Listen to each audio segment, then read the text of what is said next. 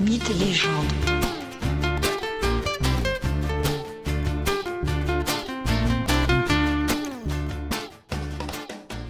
Bonjour à tous et bienvenue dans ce nouvel épisode de Mythes et légendes.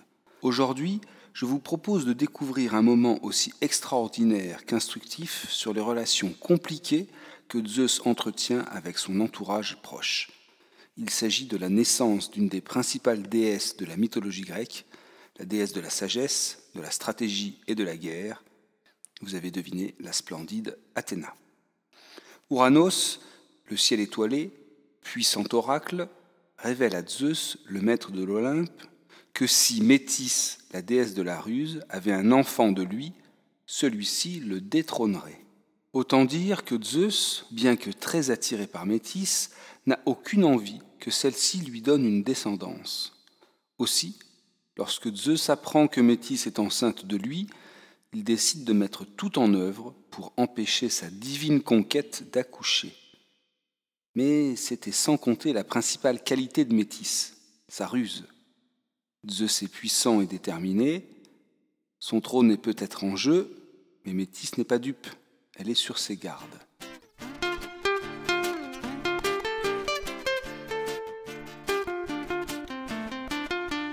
Zeus réfléchit. Comment peut-il parvenir à empêcher Métis de donner naissance à leur enfant? Il a une idée. Il propose à sa chère compagne de faire un petit jeu, une sorte de défi. Il s'agit de réaliser, à chacun son tour, d'incroyables et stupéfiantes métamorphoses. Zeus demande à Métis de se changer en lionne dans un premier temps. Elle y parvient parfaitement. Zeus pousse un peu plus loin sa chance.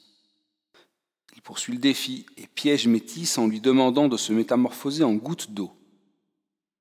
Métis ne voit pas le danger, elle se change en goutte d'eau et immédiatement Zeus l'avale.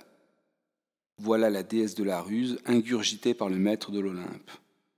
Avalée, Métis donne à Zeus ses pouvoirs et ses facultés. Le voici donc plus rusé que jamais.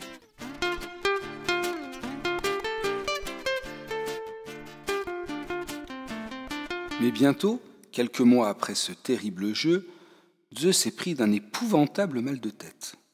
Il séjourne alors au bord du lac Triton, lac que l'on situe au sud de l'actuelle Tunisie. La douleur est si vive qu'il doit absolument trouver moyen de l'apaiser. Voilà qu'il va trouver le dieu forgeron, le mari d'Aphrodite, le scellé et boiteux Héphaïstos. Zeus lui demande de lui fendre le crâne avec une hache, espérant que ceci lui fasse passer la douleur. Héphaïstos saisit l'arme à pleine main et assène un grand coup sur la tête de Zeus. Le crâne se fend. Voilà qu'Athéna, toute habillée en guerrière, portant armes et armures, sort par la fente du crâne de son père. Fille du roi de l'Olympe et de Métis, déesse de la ruse, Athéna devient la déesse de la guerre et de la stratégie. Elle cumule les qualités de ses parents. La suite du mythe ne confirme pas l'oracle qu'Ouranos avait fait à Zeus. En effet, Athéna ne supplante pas son père, Zeus, elle devient même sa fille préférée. Une petite remarque piquante avant de se quitter.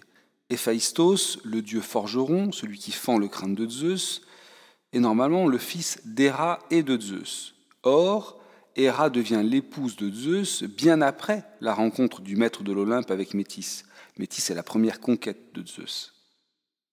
Il y aurait, comme qui dirait, un petit problème de chronologie dans la mythologie à moins qu'Héphaïstos soit en réalité le fils d'Héra seulement, qu'il n'ait pas de père, ce qu'affirment certains récits mythologiques.